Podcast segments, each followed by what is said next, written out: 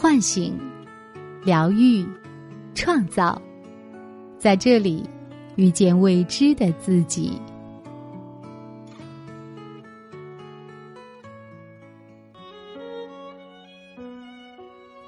亲爱的朋友，你好吗？这里是张德芬空间，我是主播雪冬。此时此刻，我和你在一起。今天要跟大家分享的主题是，请让我能从容的品尝这生命的滋味。死亡如此多情。作者：Joy 刘。请让我终于明白，每一条走过来的路径，都有它不得不这样跋涉的理由。请让我终于相信，每一天要走上去的前途，也有他不得不那样选择的方向。请让我生活在这一刻，让我去好好的享用我的今天。在这一切之外，请让我领略生命的卑微与尊贵。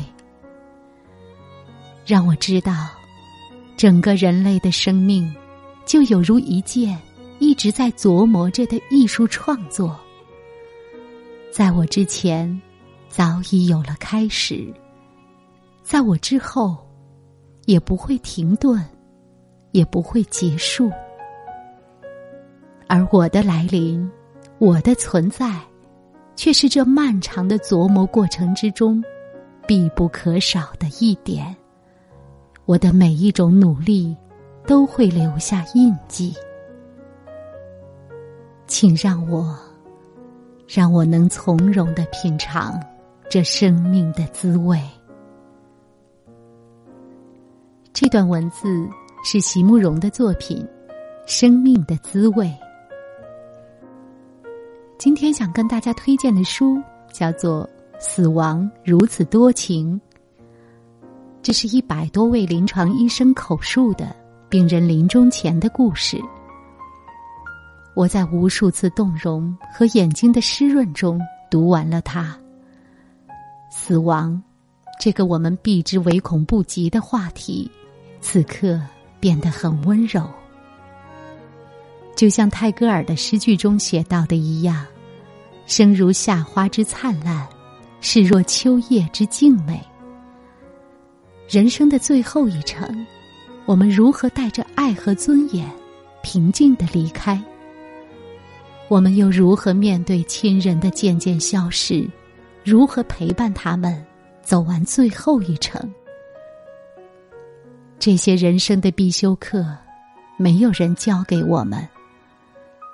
希望这本多情的书，能给你带来直视骄阳的勇气和智慧。你真的已经做到了，此刻能做到的最好。研究脆弱的美国教授 Brian Brown 曾经在他的书《Rising Strong》里讲过这样的一个故事。有一次，他去找自己的咨询师做咨询，结果咨询师说了这样一句话：“我觉得每个人已经做到了。”他当下所能做到的最好。Brown 在听到这句之后非常郁闷，因为当时的他一直深信，很多人都没有做到他们当时能做到的最好。也因为咨询师的这样一句话，他开始了长达一年的探索，想要思考这句话到底是什么意思。我想跟你分享的《死亡如此多情》当中的第一个故事，就跟这句话有关。一个叫珍珍的三岁小女孩得了急性白血病，这种病只有做完了整个六个疗程的化疗，治愈的机会才能达到百分之六十，并且医疗费用有三十万那么多。前几个疗程并非顺利，但是珍珍一次次从鬼门关中闯出来了。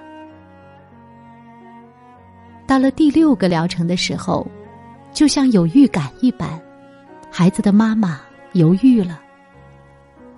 这个疗程不上了吧？受了不少罪了，现在也没事儿。孩子做到现在也不容易了，要上，听大夫的。爸爸说。最终，医生还是让孩子上了，因为觉得只有做完了所有的疗程，治疗才有保障。可不幸的事情就这样发生了。珍珍在第六个疗程开始后两周，出现了严重的感染，后来白细胞接近零，各种治疗都已经不见效了，最后，孩子还是就这样。走了。在这篇文章里，孩子的医生这样写道：“妈妈哭了，他觉得自己曾经是一个决策非常正确的人，通过他的潜意识，本可能规避这种风险，但是为什么不坚持、不坚决呢？”读到这句话时。我能够感受到医生的惋惜和不甘，甚至还有可能有深深的自责。但也许在这件事情中，无论是妈妈、爸爸、珍珍，还是他的医生，每个人都已经做到了他们所能做到的最好。妈妈也许凭直觉感觉到了危险，但他仍旧希望。自己的孩子可以通过完整的治疗多活一段时间，而爸爸和医生也都抱着相同的信念，希望能让孩子的生存率提高到百分之六十。他们在做决策的那一刻，都无法预测会有怎样的结果。孩子去世的时候，妈妈抱着孩子的遗体失声大哭。并且责怪，都是因为爸爸坚持进行第六个疗程，孩子才这么早离开。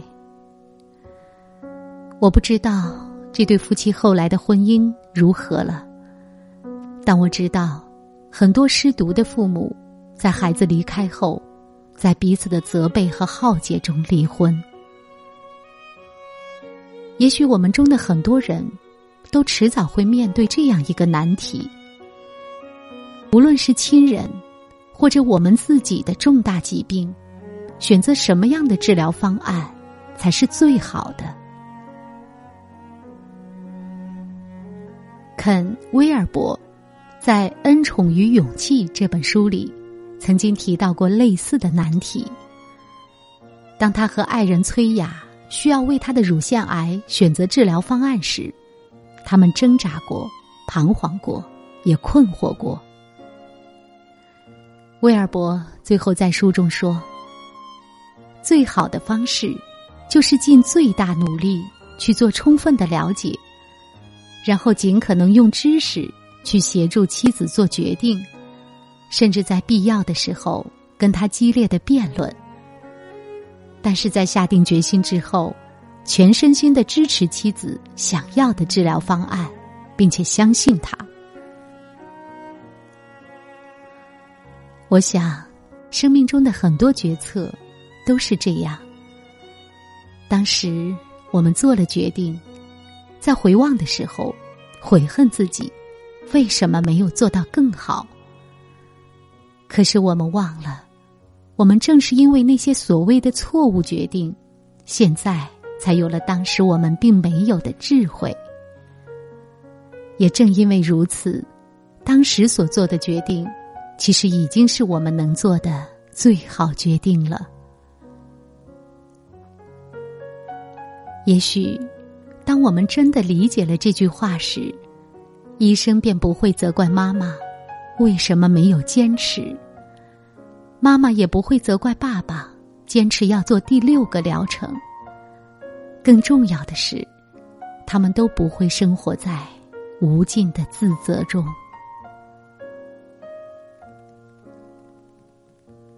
生命太无常。面对无常，也许对自己充分的理解和有爱，才能平静的做出选择。爱你，就像爱生命；爱生命，也就像爱你。欧文·亚龙曾经在《存在主义心理治疗》这本书中写道：“爱。”是人在世界上的存有方式，并不是与某个特定的人建立排他性的、逃避现实的奇妙连接。用我的话翻译一下，就是说，其实爱是我们对待整个世界的姿态，而不仅仅是在某一段关系中。当我们带着爱的姿态去对待自己生命中的一切时，即使死亡，也带不走一个人身上的温暖和光亮。《死亡如此多情》这本书里，我想分享的第二个故事，是关于一位对生命充满爱意的老人。老人曾经是留学欧洲的大学生，因为跨国恋，最后留在了欧洲。丈夫去世后，又回到北京。风生水起的做起了时装生意，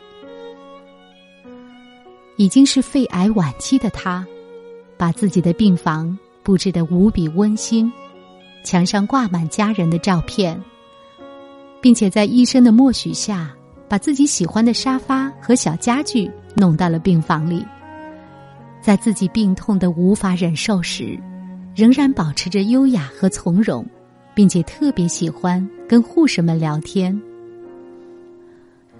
医生说，就算是到了生命的最后，他也会非常照顾周围人的感受。这一点做起来太难了。一个人在自己的生活很如意的时候，或许去考虑别人并不是那么困难。但是当他深陷疼痛和肉体的折磨时，还能站在别人的角度考虑，就几乎可以用慈悲这个词来形容了。所以，我开始好奇，是怎样的人生经历，会让一个人到了生命的最后，能如此优雅和温暖的面对死亡？他说：“我这一生过得丰富多彩，没有遗憾。”我想，这句话就是答案。正如欧文·亚龙所说：“爱。”是人在世界上的存有方式，所以这位老人对这个世界和生命的爱，并不随着丈夫的去世而消亡，也并不因为疼痛的折磨和死亡的逼近而消失。当我们让爱成为一种我们在这个世界上的存在方式时，它不仅永远不会消亡，反而能让一个人。有了死亡都无法带走的坚定。曾经我以为，爱一个人就要像爱生命一般。现在，我渐渐明白，应该是爱生命本身，就像爱一个最刻骨铭心的人一般。请让我能从容的品尝这生命的滋味。昨天，我的一位亲爱的来访者告诉我，他的家人得了癌症晚期，他几乎无法接受这个消息。我听到了，也很心痛。他说：“不知道是否应该把病情告诉那位家人。”是的，我们有太多的时候，不知道如何将一个噩耗告诉给自己的亲人。在医院里，也有很多医生选择对病人隐瞒病情，害怕病人无法承受。亲爱的你，现在我想问你几个问题：一，如果你将不久于人世，你是否希望被告知这件事情。二，当你知道自己将要离开时，希望能做怎样的准备？三，你希望以怎样的方式离开人世？是被医生抢救到死，还是在至亲至爱的人身边安静的死去？四，如果你的亲人即将要离开人世，你希望怎样跟他告别？死亡如此多情这本书里，讲了很多病人为自己的离开做准备的生命故事。现在中国的医疗观念里，好像很多时候，医生都一定要把病人抢救到不能再抢救了。可是这就往往意味着，这个病人死在 ICU 里，浑身插满管子，连接着呼吸机以及各种仪器。他们的身体已经到了极度痛苦的状态，却因为呼吸机或者其他维系生命体征的设备，无法开口讲话和告别。同时。也因为家属和医生对病情的隐瞒，很多病人根本来不及安排自己的后事和好好的告别。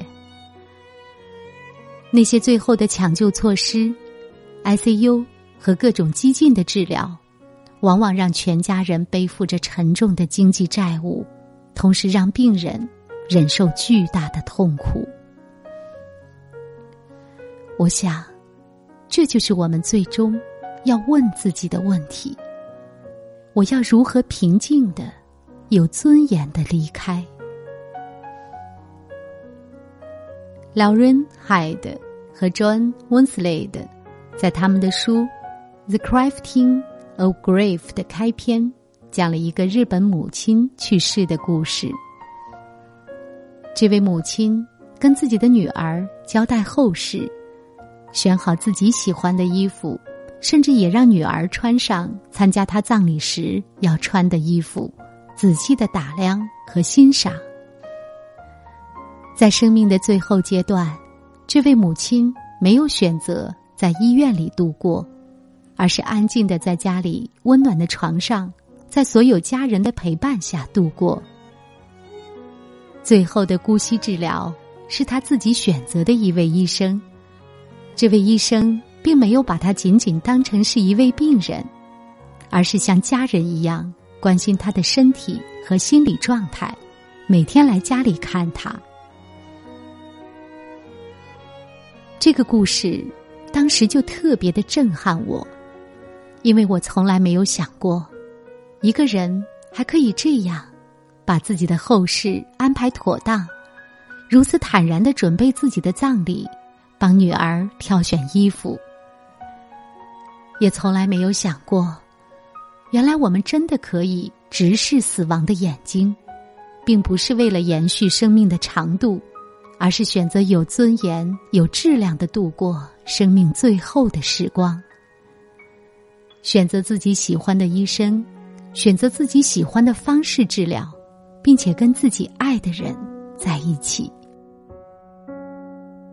正如席慕容说的：“生命。”这件一直在琢磨中的艺术品，在我们出生之前就开始了，在我们离开的时候也不会结束，但它的创造终将留下我们不可磨灭的一笔。